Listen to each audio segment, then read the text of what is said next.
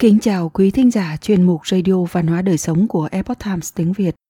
Hôm nay, chúng tôi hân hạnh gửi đến quý vị một bài viết về đề tài khám phá bản thân của tác giả Tưởng Quang Nghiên và giáo sư Vương Khải Lâm, một chuyên gia phân tích đặc điểm tâm lý học nhân cách.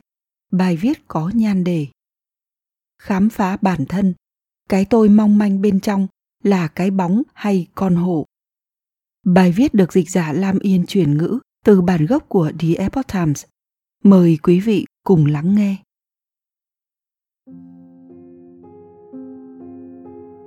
Trong tác phẩm điện ảnh Cuộc đời của cậu bé Pi, đạo diễn Lý An đã dẫn chúng ta bước đi trải nghiệm một hành trình nhân tính đến tâm linh. Từ nhân tính đến tâm linh có hai con đường, hướng đi lên hoặc đi xuống. Hướng đi lên đó là một vùng đất tốt đẹp an vui chúng ta có thể tu thân dưỡng tính trong tu viện. Tự vấn suy ngẫm, thông hiểu lời chỉ dạy của thần. Hướng đi xuống, rơi vào vực thẳm của sự lo lắng, sợ hãi, đả kích, khủng khiếp, trải qua trong tham lam, kiêu ngạo, cừu hận, nếm trải hết đau khổ và gian nan của thế giới hiện thực. Cuối cùng, tìm thấy được nấc thang đi lên trời. Dù là đi theo con đường nào, thì khiêm nhường nhận thức bản thân mãi mãi là bước đầu tiên để mọi người tìm ra chân lý. Nếu như đủ thông minh, chúng ta có thể lựa chọn con đường tắt, khiêm tốn và hướng nội, đi trên con đường thẳng.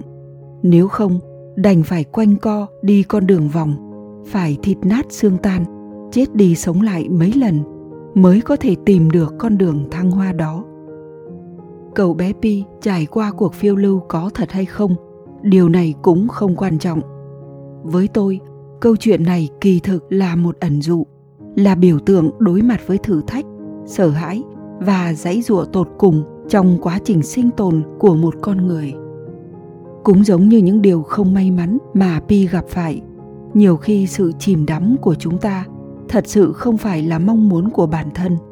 Nhưng câu chuyện của pi làm cho chúng ta bất ngờ phát hiện ra rằng, khi chúng ta chìm đắm thì chết đuối không phải là lựa chọn duy nhất rất nhiều người khi bình luận về bộ phim hoặc cuốn tiểu thuyết này cho rằng sở dĩ Pi có thể chiến đấu và sống sót một cách thần kỳ trong thời gian hơn 200 ngày giữa đại dương mênh mông đó, hoàn toàn phải cảm ơn con hổ kia đã cùng thuyền vượt biển. Lúc nào cũng là nguồn uy hiếp đối với cậu. Sức mạnh của sự sợ hãi bị con hổ ăn thịt đã khiến cho cậu càng lúc càng tỉnh táo so với biển cả vô tình và vô vọng kia, thì con hổ ngược lại, càng khích lệ ý chí sống còn của cậu hơn. Kỳ thực trong cuộc đời phiêu lưu trôi giạt của mỗi chúng ta, đều có một con hổ như vậy. Con hổ ấy cũng không phải là bất kỳ ai uy hiếp đến bản thân chúng ta, cũng không phải là hoàn cảnh đối lập với chúng ta. Biển cả là hoàn cảnh kia, có lúc gió yên sóng lặng có lúc làm cho chúng ta sợ hãi mất hồn. Còn nằm cuộn tròn ở một đầu của con thuyền cứu sinh, luôn nhìn chằm chằm và muốn cắn nuốt chúng ta. Kỳ thực là cái bóng của chính chúng ta. Cái bóng này là một phần ở bên trong chúng ta, là một phần thân thể hoàn chỉnh trên thân thể chúng ta. Nhưng nó là phần yếu ớt nhất, bất lực nhất, giờ biểu hiện ra nhất ở bên trong chúng ta. Nó là phần được ẩn giấu nhưng lại là cầu nối quan trọng của chúng ta với tiềm ý thức và nhận thức chân thực về bản thân. Chúng ta đang sống trên thế giới là tôi, là một cá thể riêng biệt. Khi cùng tác động qua lại, giao tiếp với rất nhiều cá thể khác, thì mọi việc đều luôn không thể theo sở thích của chúng ta. Vì thế, chúng ta sẽ cần phải điều chỉnh bản thân, thích ứng hoàn cảnh. Cho dù là làm người hay làm việc, chúng ta dần dần sẽ bắt đầu phát triển các năng lực mà lúc đầu không quen thuộc. Hoặc sử dụng rất vụng về, đây chính là quá trình tính cách của chúng ta được gọt rũa từng bước đi về phía thành thục. Nhưng quá trình khiến phần vốn được che giấu trong tiềm ý thức nổi lên tầng ý thức này sẽ biểu hiện ra theo cách này. Là được giới thiệu ra một cách ưu nhã, hay là rất thô lỗ, không mời mà tới. Carl Gustav bác sĩ tâm thần học nhà tâm lý học thụy sĩ cho rằng, chúng ta được sinh ra với một loại động lực muốn điều chỉnh các phần bạn ngã khác nhau nằm trong nhân cách. Nhưng khi tập trung vào việc đối phó với thế giới phức tạp bên ngoài, chúng ta thường để bản thân mình bị chiếm đóng bởi những phần yếu kém, bỏ qua hoặc hy sinh những thế mạnh thực sự của mình.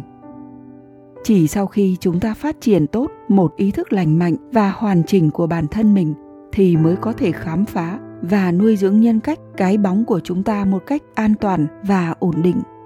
Nếu không, chúng ta chỉ đang vận lộn để đối phó với những yêu cầu của thế giới bên ngoài. Chỉ qua loa lấy ra một số công cụ không biết sử dụng để khoe khoang. Múa rìu qua mắt thợ, kỹ năng không đúng. Kết quả cuối cùng chính là đánh mất bản ngã, ngược lại không biết mình là ai. Mê man, không biết rốt cuộc mình muốn gì nên làm gì trong cuộc sống? Cái tôi mong manh và bất lực ấy, nó vừa là cái bóng, cũng là con hổ.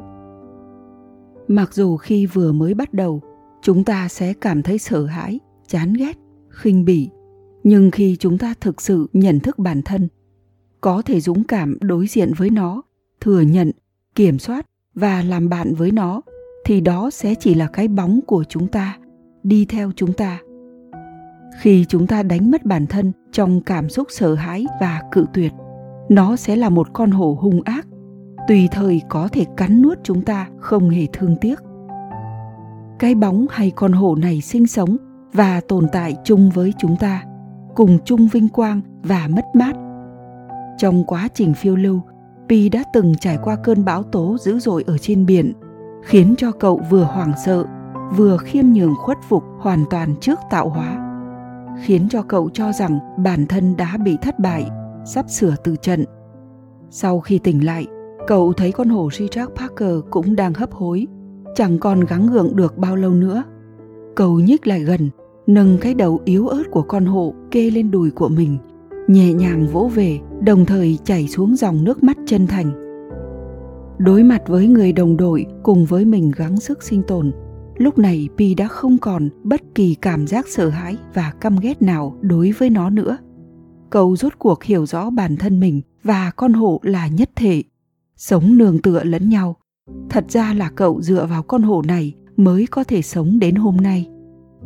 Trong cơn bão tố cuộc đời, nếu chúng ta từ chối chia sẻ chiếc thuyền cứu sinh với con hổ ấy, thì đó chính là từ chối điều khiến bản thân chúng ta dũng cảm đối diện với thử thách và trưởng thành.